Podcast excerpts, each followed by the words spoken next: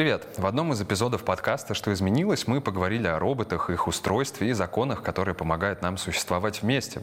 Сегодня разберемся подробнее в тех роботах, что живут у нас под боком, в телефонах, например. Говорить будем о голосовых помощниках и виртуальных ассистентах. Принято считать, что у роботов нет ни души, ни чувств, потому что все процессы в их голове происходят за счет написанных человеком программ.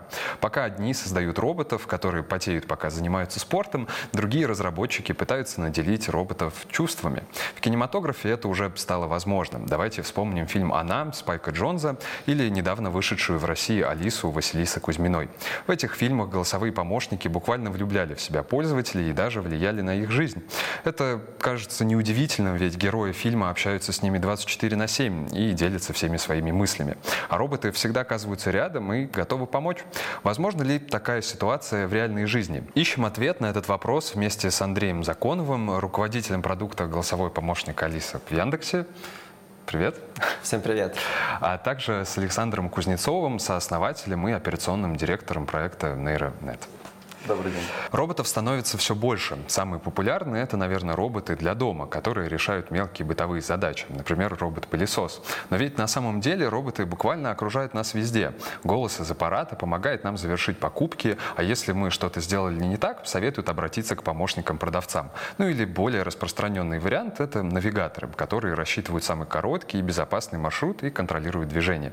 Все мы хоть раз обращались к голосовым ассистентам для решения различных задач. Но давайте все-таки разберемся конкретнее, э, кто такие голосовые помощники и для чего они нужны, на что вообще способны эти виртуальные ассистенты. Я сказал бы, что голосовой помощник — это такой новый способ делать дела. Вообще, если мы про технологии думаем, то там на разных этапах тех, э, технологий, то, как мы делаем дела, менялось. Там, когда появились компьютеры, мы шли к компьютеру, чтобы там, найти в интернете нужную нам информацию. Это прям было такое большое усилие пойти в соседнюю комнату, включить, подождать 5 минут, оп, информация.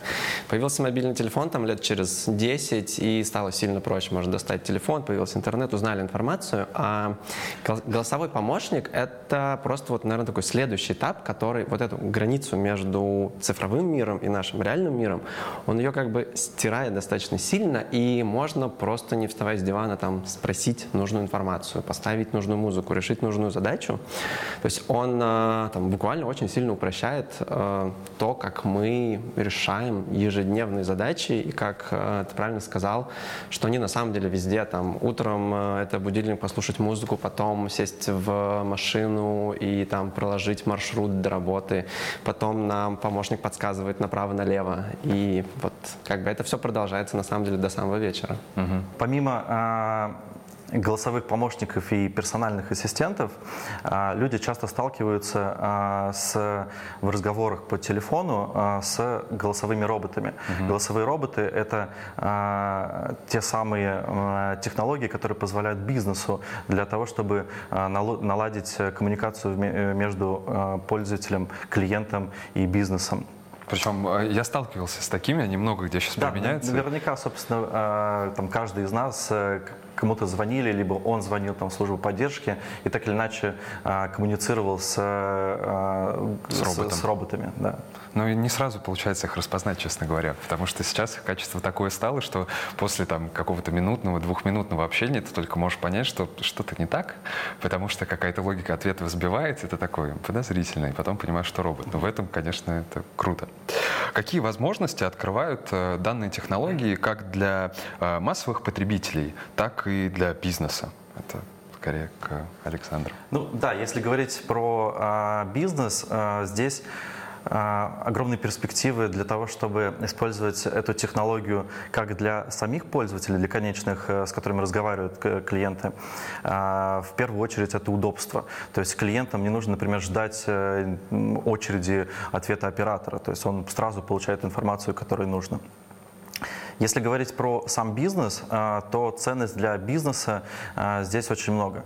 Ну, в первую очередь, очевидно, что роботы, они дешевле э, человека. Да. И там, роботу не нужно есть, там, перерываться на обед, ходить в отпуск. Соответственно, он работает, да, да, да, он работает, по, по сути, на железо, на железе и может легко Исполнять свои обязанности. Легко исполнять так. свои обязанности, да. А, кроме того, а, роботы могут легко быть масштабированы. То есть, mm-hmm. например, если в живых колл-центрах тебе нужно нанять а, много операторов для того, чтобы Э, разрешить какие-то, э, решить какие-то задачи, то э, наших виртуальных ассистентов, их можно легко масштабировать, либо сокращать, либо увеличивать в зависимости от потребностей. Угу. Никто, собственно, страдать не будет. Да, да, да. Это приятно. Я бы тут, наверное, добавил то, что, как мне кажется, с появлением голосовых помощников, ну, скорее даже просто персональных ассистентов, меняется не только не только с точки зрения бизнеса или решения задач, но и с точки зрения того, как все это воспринимается. Первое очень важное отличие то, что э, на данном уровне технологий не нужно им обучаться. В чем там крутость Алисы и многих э, других помощников, потому что они помогают, они понимают задачу на естественном языке. Там любому интерфейсу приложения, там вызвать такси, заказать еду, э, узнать какую-то информацию, найти в интернете, на самом деле нужно обучиться. Вот если посмотреть там на детей или на человека, который раньше с этой технологией не сталкивался, то что там первое, второе, третье использование, оно обычно ну, такое не очень быстрое. Нужно сюда кликнуть, потом перепутал, потом вернуться. Mm-hmm. Вот в чем крутость э, технологии, когда просто говорим голосом, то, что это мы там, ну, сколько там, с двух-трех лет мы уже все умеем. Нужно просто сказать там, что мы хотим узнать. Нужно просто сказать, мне нужно такси вот отсюда вот туда.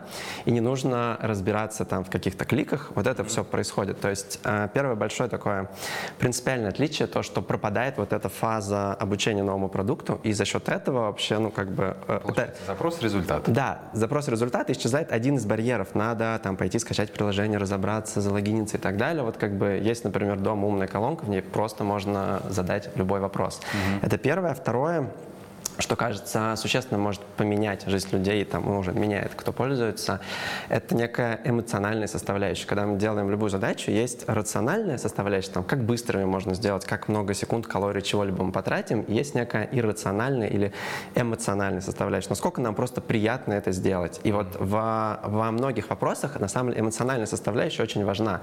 Можно утром просто там, включить музыку, кликнув куда-то на телефоне, а можно попросить там Алису или другого ассистента, можно и музыку послушать, и еще услышать пожелания хорошего утра, там, ну, и улучшится настроение, да, там можно просто узнать погоду, а можно узнать погоду с каким-то прикольным позитивным комментарием, как это мы получили бы там от своего друга, и это как бы совсем другой формат, э, там, решить эту задачу, сделать это да. дело, оно еще и эмоционально приятнее, а в общем-то, так как там мы все люди достаточно иррациональные, нам вот эта составляющая важна, это значит, что с помощью Алисы многие дела делать становится приятнее. Ну да, с учетом того, что сейчас можно подключить э, к разным голосовым ассистентам разные устройства, создать сценарии, и когда ты там условно будешь говорить «доброе утро», у тебя там само будет вариться кофе и так далее. Это, мне все кажется, так, очень удобно. Все так, это как раз вот там сценарий, над которым, например, мы работаем, ну и не только мы, а там классный сценарий, человек просто просыпается утром, говорит э, «с добрым утром», и у него в доме там, включается прикольная музыка, ему пожелали хорошего дня, рассказали, что там происходит за окном, какие новости, что mm-hmm. интересного, и сюда же можно добавить, в принципе, принципе, там и умный дом, и всю эту историю. Андрей сказал правильную вещь а, по поводу естественности. На самом деле, вот как раз а, в нашей части, да, а, наши вот эти вот виртуальные операторы, да, там наши вот такие виртуальных колл-центров, это а, как раз такие следующее поколение а, роботов, потому что а, обычные роботы, привычные там или примитивные, которые сейчас есть, да, там, начиная там с IVR, где там нажмите один а, или там скажите да или нет, вот, а, переходят уже в естественную среду, там, где робот с человеком общается а, естественным, обычным образом, так, как бы общался с человеком. То есть, получается, не человек подстраивается под робота, вроде как нажмите да. цифру один, а уже То наоборот. есть ему не нужно привыкать к каким-то новым инструментам, да, а, хотя VR там, в принципе, это уже старый инструмент, но тем не менее, да, там в общении между двумя людьми, да, ему не нужно говорить командами, например. Угу. Поэтому он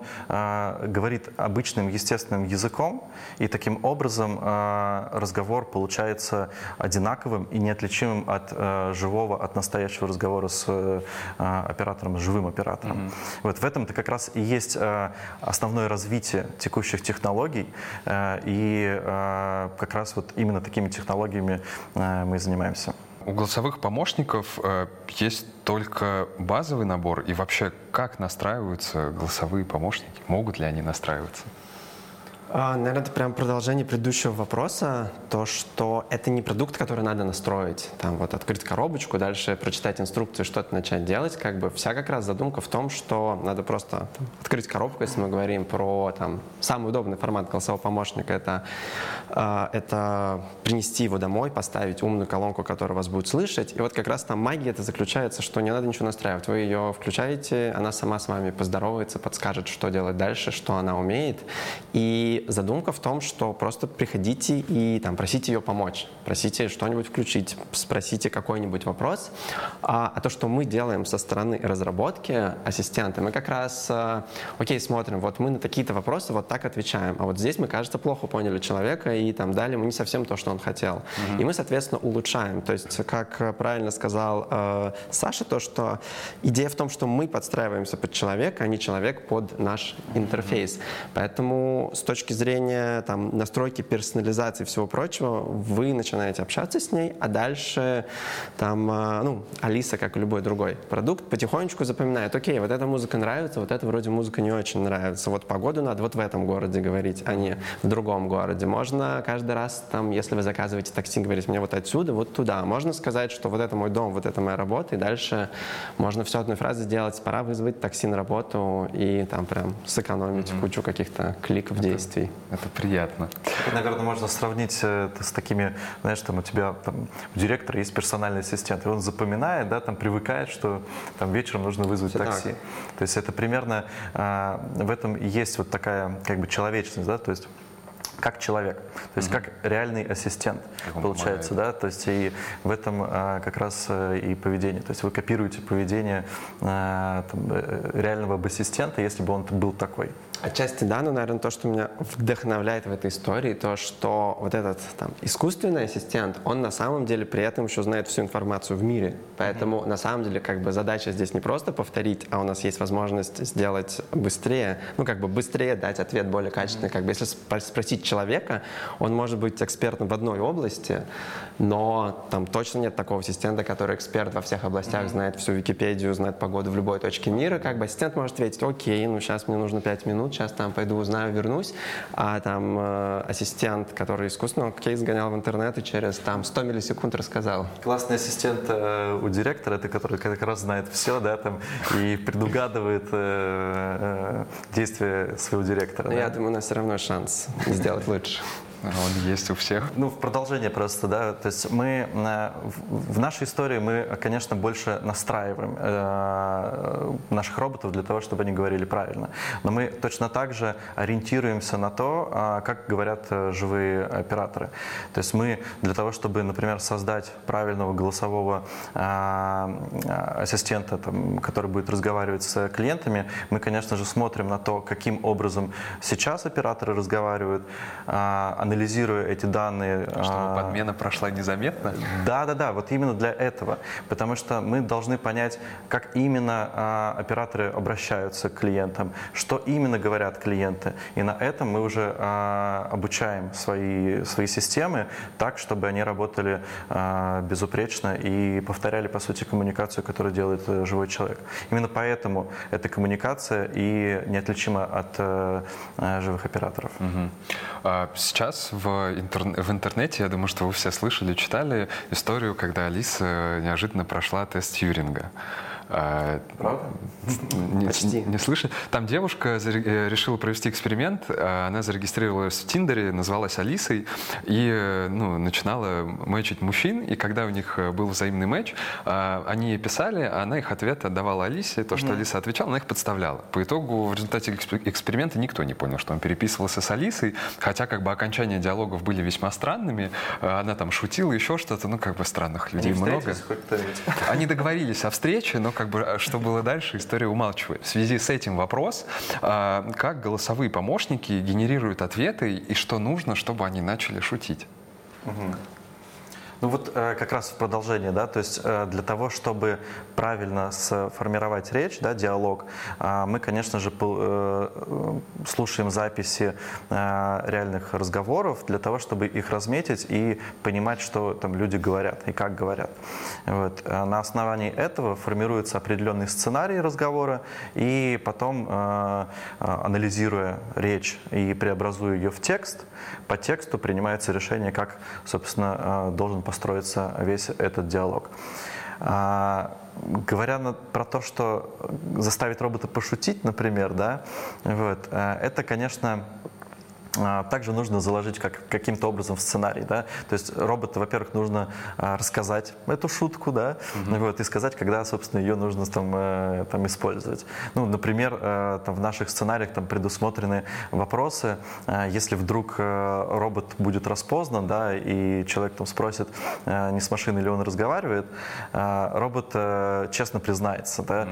и он скажет, да, действительно, я робот, только, пожалуйста, никому не говорите, потому что меня могут уволить. Угу. Вот, и и разговор при этом дальше продолжается. Mm-hmm. Вот. А, то есть такие сценарии, да, они предусмотрены э, в, изначально в скрипте. Mm-hmm. Спасибо. Ну, это смешно. Я, кстати, э, один раз э, слушал аудио, где человек звонил в службу поддержки одного банка, и ему тоже ответил сначала робот. Он не понял, что это был робот, он с ним долго общался, а потом робот у него попросил э, какие-то данные, и там, видимо, был недописан код, и он начал вот там один, да, слэш, и вот это все говорить. И когда он это договорил спустя минуту, на том конце человек такой... И робот такой, переключай на оператора. И как бы вот произошла подмена. Да. Ну, у нас э, две составляющие того, как мы как мы обучаем ассистента. Как бы есть действительно сценарная история, когда есть там понятная задача, какой-то запрос, который, который надо решить. Там, какая погода в городе X, сколько минут идти пешком до студии, э, вызвать такси нужно там откуда-то, куда-то его вызвать, уточнить какие-то детали и все прочее. Это как такой понятный сценарий, где нужно э, там тоже есть много творческих задач, потому что э, задачу там даже вызвать такси или спросить погоду можно очень многими разными способами, и не хочется, опять же, приучать человека, что вот тебе одна фраза, как такое волшебное заклинание, с помощью него погоду можно узнать, но его нужно выучить. На самом деле, тебе хочется, чтобы можно было любым произвольным способом и погоду спросить, и спросить, будет ли дождь, а на улице солнечно, что все вот эти запросы на самом деле примерно один и тот же ответ. Это первая история. Но вторая история, которая на самом-то деле и вот, кажется, делает такой прорыв и делает э, Алису, например, кайфовой, то, что можно вообще говорить абсолютно на любую тему, которых э, бесконечное множество. И это как раз история про такое там сложное э, обучение, где берем много данных и смотрим, как люди общаются в реальном мире. Вот в этих дата-сайтах там все это и общение в интернете, и книги, тексты. Mm-hmm. А, и на основе этого а, там обучаем модель, которая понимает, что вот, вот на такие фразы можно вот так вот отвечать. И на самом деле, ну, а какие-то шутки, они тоже могут быть сценарными, но кажется, все прикольные, смешные истории возникают не не, не как одна фраза, шутка такая, там, сейчас я расскажу смешной анекдот. Все самое классное на самом деле происходит в диалоге. Это некое прикольное, забавное сочетание фраз. Вы можете спросить да. что-то одно, другое. И вот иногда э, один и тот же ответ может, ну, как бы быть неуместным, скучным, там, унылым, а иногда может получиться очень кайфовый разговор, где там, не знаю, с помощью коротких фраз «да», «нет», «не знаю». Даже, даже такие ответы Алисы иногда создают очень прикольные диалоги. Что нужно сделать, чтобы э, голосовые помощники не раздражали пользователей и не подставляли своих создателей, как было на примере с Microsoft, когда их э, голосовой помощник начал шутить российскими фразами в Твиттере? А, вопрос нетривиальный, и ответ тоже такой, а, возможно, прозвучит загадочно, но надо обучать. Вот примерно как людей надо обучать, э, там, не знаю, хорошему. Говорить, вот это плохо, а вот это, вот это хорошо, вот это классно, а вот такое людям обычно не нравится. Примерно так же происходит и с ассистентом. То есть первый этап — это когда мы вообще думаем, окей, а на каких примерах надо обучать э, там, Алису общаться с людьми. Если примеры будут плохие, то я Алиса как бы обучится не очень не классному очень, да. стилю общения. А А, и второе, это как бы уже следующий шаг, нужно уметь быстро реагировать на то, когда, ну то есть, но при этом изначально идеальный какой-то датасет собрать, в котором вообще ничего такого не будет, очень сложно. А, при том, как я и говорил про юмор, на самом деле и м, плохие советы могут быть просто на уровне фразы «да», там, «Алиса, а можно вот это делать?» «Да». И это будет такой пример плохого поведения, поэтому на все вот эти истории нужно уметь быстро реагировать. То есть мы смотрим, когда людям что-то не нравится, когда они жалуются, на это оперативно реагируем, и творческая задача уметь не конкретно там одну фразу, один диалог пофиксить, а сразу подумать, а какие еще есть похожие истории, чтобы их тоже на будущее сразу исключить. Угу. И понятно, что на старте было много разных приключений, но со временем как раз вот этот процесс обучения произошел. Набили и... шишки, и все пошло. Да, и в общем-то как бы Алиса разобралась, что хорошо, что плохо, и стало значительно более более френдли, но mm-hmm. при этом э, мы тоже сознательно понимаем, чтобы Алиса была кайфовой, она не должна быть такой безумно э, скучно-нейтральный, потому что, как и про людей, э, интересно общаться с людьми, у которых есть характер, у которых есть э, там какое-то свое мнение, у которых яркие личности, персонажи, поэтому вот мы стараемся находить это такой правильный баланс, чтобы с Алисой было классно общаться, и она не была такой скучной занудой, но при mm-hmm. этом, чтобы, конечно же, всем было комфортно общаться, это важно. Mm-hmm. Александр, как у вас происходит этот процесс, потому что, ну, порой а все-таки раздражает людей? Здесь, смотрите, здесь, а, если говорить про коммуникацию двух людей по телефону, она всегда имеет какую-то цель. Ну, то есть, если это там не разговор там э, девушки и ее мамы, да, которые могут разговаривать несколько часов. Нет, э, если там человек звонит в службу поддержки, либо там э, служба телемаркетинга звонит э, клиенту э, с опросами или еще с, с какими-то предложениями, э, есть определенная цель. И такие голосовые а, помощники, они будут идти по определенной цели, по определенному, к определенной цели по определенному скрипту. Угу. И этот скрипт, он а, жесткий, то есть он конечный, и нельзя сказать, что а, робот начнет что-то придумывать от свое, себя, да, да, от себя как-то что-то что говорить. В этом, в принципе, есть преимущество, потому что а, многие колл-центры, да, здесь сложно их контролировать э, в том, чтобы они говорили правильно.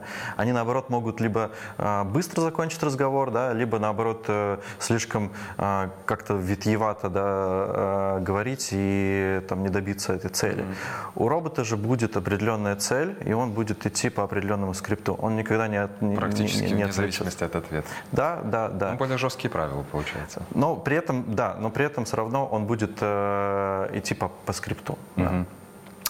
А, ну, вопрос уже более глобальный. Чуждо ли понятие человечности голосовому ассистенту? Ответ такой и да, и нет. Есть э, примеры человечности, которые мы не хотели бы забирать в ассистентов. Самый простой, ну, наверное, забывчивость. Как бы если мы там просим Алиса, разбуди меня в 8 утра, будет Я достаточно обидно, если она случайно забудет или проспала. Как, ну, это же тоже пример человечности, правильно? А бывало такое, что не будила? А, а, нет, как раз это вот там пример тех качеств, которые мы не хотим забирать а, в помощника, правильно? Мы не хотим, чтобы она была забывчивой, или чтобы она была оби, а, там, обидчивой, или могла сказать, у меня сегодня плохое настроение, не хочу музыку слушать, давай помолчим, как бы, э, наверное, вот такой, типа, вот эти примеры человечности э, мы там скорее не берем. А есть пример человечности, который, конечно же, хотим. Это иногда пошутить, иногда пожелать хорошего дня. Там, как я уже приводил пример, э, можно просто рассказать погоду, а можно сказать, что да, на улице сегодня дождь, но ты не грусти, нормально, зонтик не забудь, как бы все будет здорово, хорошего тебе дня. Угу. Вот, можно как-то там понять по диалогу, что, может быть, человек расстроен, надо ему как-то подбодрить, повеселить. Поэтому человечность, э, она делает общение приятным, потому что это эмоции, а это здорово, когда продукт вызывает хорошие эмоции. Ну, да, согласен. Есть мнение, что пол робота никак не влияет на доверие к нему. Тем не менее, во многих голосовых ассистентах мы можем выбрать пол, э, ну, во всех, наверное, практически. А, там в Алисе, в Сирии и так далее. По умолчанию, причем там женский, по-моему, голос везде стоит. А, нужен ли голосовым помощникам гендер? Во многом да. Во многом, например, для многих компаний, для некоторых компаний, например, из сферы IT, либо там авто, там важно, чтобы, например, разговаривал с клиентом именно мужской голос, потому что, ну, есть какое-то определенное доверие, да, там. Странно. Вот, Были исследования? Ну, да, на самом деле это действительно так, и это там легко проверяется там простым АБ-тестом mm-hmm. и сверкой. Для некоторых других клиентов, например, для интернет-магазина, мы делали такой эксперимент. Мужчинам звонили женским голосом, женщинам – мужчинам. И это действительно работает э, хорошо на продажах. Угу. Вот. И по сравнению, если, вот, например, там сравнить да, там, с обычным колл-центром, вот, э, там подавляющее большинство – это операторы девушки. И, например, там, вот, э, обычному колл-центру будет позвонить тяжело, предлагать IT-услуги. Вот. Здесь же мы можем легко скопировать мужской голос и растиражировать его до любых объемов. Угу. Удобно. Да. Я бы сказал, что важен не, не гендер, а важен голос и персонаж. Потому что на самом деле мы же, ну, голос это то, как мы воспринимаем, а вот голос как раз важен. А, а персонаж, а, так или иначе, ну, в случае, случае Алисы, как и других персональных помощников, а, мы с ними общаемся каждый день потихоньку, как и человека, что-то про него начинаем узнавать. У нас такой складывается образ. Угу. И а, в нашем случае мы, так как мы понимаем, что это будет происходить, мы это условно делаем контролируем, мы думаем, окей, а какой образ мы хотим создать у наших пользователей в голове. Там мы, это значит, что наш персонаж должен что-то любить, что-то не любить, к чему-то относиться лучше, к чему-то хуже. Может быть, о чем-то грустить, может быть, о чем-то мечтать. Это как, как раз чуть-чуть про такие человеческие характеристики этого образа. А, поэтому тут важно в нашем случае не пол выбрать, а создать голос, который приятно слушать, и создать такой образ персонажа, с которым хочется регулярно общаться. Поэтому Поэтому, наверное, даже ну, вот во время... Каждый раз, когда мы говорим слово «робот», мне его на самом деле хотелось бы заменить на слово, ну, как минимум, помощник, помощник. потому что это звучит уже неплохо. А на самом деле хотелось бы даже сказать, что это мой друг, там, некий виртуальный друг, потому что помощник — это тоже что-то очень рационально, рутинное. Типа... Виртуальный друг — это тоже немножко странно звучит. Может быть, там... Мы э, тоже, например, от роботов, э, от понятия роботов отходим, потому что многие на рынке воспринимают роботов сразу как вот что архаичное. Что, вот что-то вот металлический голос, да, там вот этот... Э, там, Робот вряд ли который... прям поймет, поможет и там сделает твой день прекрасным. Да, да, да, да. То есть как бы здесь, наверное, вопрос не нейминга, вопрос именно вот этого ассоциативного ряда, как бы хочется, чтобы это было что-то френдли. Угу. А, каждый голос в голосовом помощнике — это ну, чей-то реальный голос. Алису озвучивает актриса Татьяна э, Шитова. Как подбирают голоса и можно ли создать голос роботу или голосовым оператором? А, ну, в случае с, с Алисой действительно классная история. Вот а, ты вначале вспоминал фильм она, и там как раз, по-моему, Татьяна озвучивала ассистента, который вот... Еще до Алисы, да? Да, да, это еще было в эпоху там до Алисы. На самом деле у Татьяны очень много классных ролей, которые она озвучивала. По-моему, она многие роли Скарлетт Йохансона да. озвучивала, если я не ошибаюсь. Поэтому конкретно, если про этот голос говорить, он уже, наверное, мы его много где успели услышать. И вот какой-то ассоциативный ряд, который за ним стоит, он... Э, узнаваемый. Типа классный, узнаваемый и даже подходит к нам по, по контексту под нашу задачу, но там, в нашем случае это было не просто какое-то экспертное мнение, там, воу, давайте вот это возьмем, вроде прикольный. Там взяли много разных голосов, э, спрашивали людей, какие ассоциации вызывает голос и так далее. Вот как бы... группы, все дела. Да, да, да. И да, то есть и даже вот помимо того, что на неком там интуитивном уровне кажется, ну такой голос офигенно подходит, как бы даже помимо этого действительно людям он нравится, может быть просто потому, что голос классный, может быть потому, что действительно там люди смотрели фильмы, и это как-то там mm-hmm. откладывается в какие-то ассоциации информации, которую мы не всегда, наверное, даже сможем обратно отследить. Но тут еще важно, э, важно наверное, подчеркнуть, что Алиса же не говорит голосом Татьяны, как бы голос Татьяны, он лег в основу. Он синтезируется. А, да, то есть это не история, где там Татьяна села и прочитала все фразы, которые могут у Алисы возникнуть, или все слова, потому что там, э, ну, даже если все слова в мире прочитать, там появляются сочетания слов, интонации, иногда надо вопросительные интонации, поэтому тут бесконечное множество комбинаций, поэтому в итоге это все равно синтезированный голос, и если послушать, как говорит Татьяна, и послушать, как говорит Алиса, это, в общем, два два разных голоса, между ними есть сходство, поэтому действительно как бы у Алисы свой голос, но который там, условно, Алиса вдохновляется там крутым примером Татьяны. Спасибо. А как в нейронете создаются голоса? Я думаю, здесь тоже интересно, потому что когда звонишь в поддержку, не каждый голос ты будешь готов слушать. Ну да, поэтому мы тоже очень э, трепетно относимся к выбору голоса. И, как я сказал, очень важно, э, чтобы голос э, действительно хорошо работал. А, мы тоже очень много экспериментировали. Вот, э, экспериментировали, э, например, там, с классными э, голосами с колл-центра. То есть есть большие колл-центры, и там всегда есть такие лучшие операторы, которые говорят классно, которые, у которых хороший голос, они здорово там продают или у них приятный голос. Так вот, чтобы использовать этот голос, на самом деле получаются большие проблемы, когда этот голос приходишь в студию, вот, и он начинает говорить по-другому. Да. Он начинает заикаться, э, появляется дрожь какая-то в голосе, и мы не, не можем с такими работать. Э, часто очень работаем с э, дикторами, но мы также работаем и с интонацией, и с... Ну, это очень сложная работа, на самом деле, для того, чтобы выстроить робота, и чтобы он говорил, естественно, хорошим, с хорошими эмоциями. Вот эмоционально эмоциональность э, роботов и вот голосовых наших помощников, она очень важна. Важна в разговоре, потому что если человек не ну, скучно будет разговаривать, да, там, или он почувствует, что разговаривает с каким-то э, роботом, да, то э, разговор не будет эффективным. Mm-hmm. То есть для нас важна э, естественность разговора. Mm-hmm.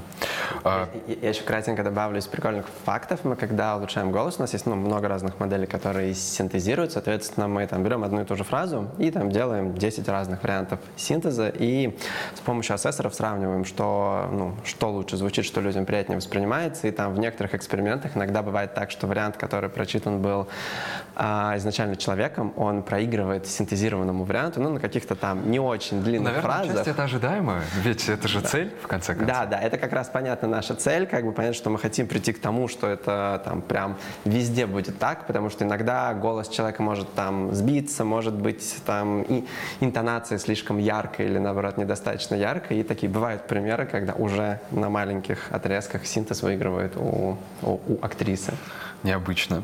А, самые популярные голосовые помощники сейчас это, наверное, Алиса, Siri и Alexa. Тем не менее, разные компании все равно продолжают разрабатывать своих голосовых помощников, которые получаются очень разными. А, как вообще развивается этот рынок и как долго этих помощников будет становиться еще больше? Я думаю, что и помощники будут новые появляться, ну, наверное, как с любым растущим рынком. Рынок растет, поэтому эта область интересна всем бизнесам.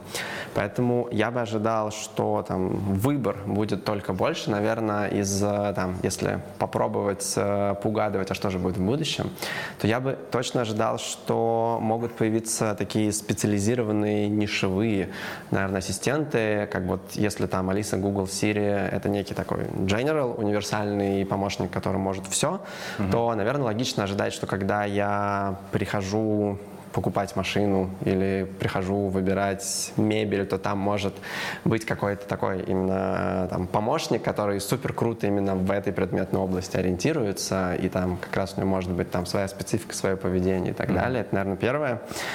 То, чего я ждал бы. Второе, конечно, очень интересно смотреть именно за форм-факторами, когда мы смотрим в эту область. Сейчас самый удобный форм-фактор — это умная колонка, которую можно поставить дома. Они там есть маленькие, большие, с очень крутым звуком, там со средним звуком, дешевые, бюджетные, доступные телефоне, модели. Наверное, тоже удобно. Да, как бы есть форм-фактор телефона, есть форм-факторы наушников, когда можно надеть наушники, там можно на улице тоже просто там попросить помочь голосового ассистента, там появляются браслеты, часы и так далее. Я думаю, что вот количество таких крутых гаджетов, которые нас будут э, как-то нам помогать.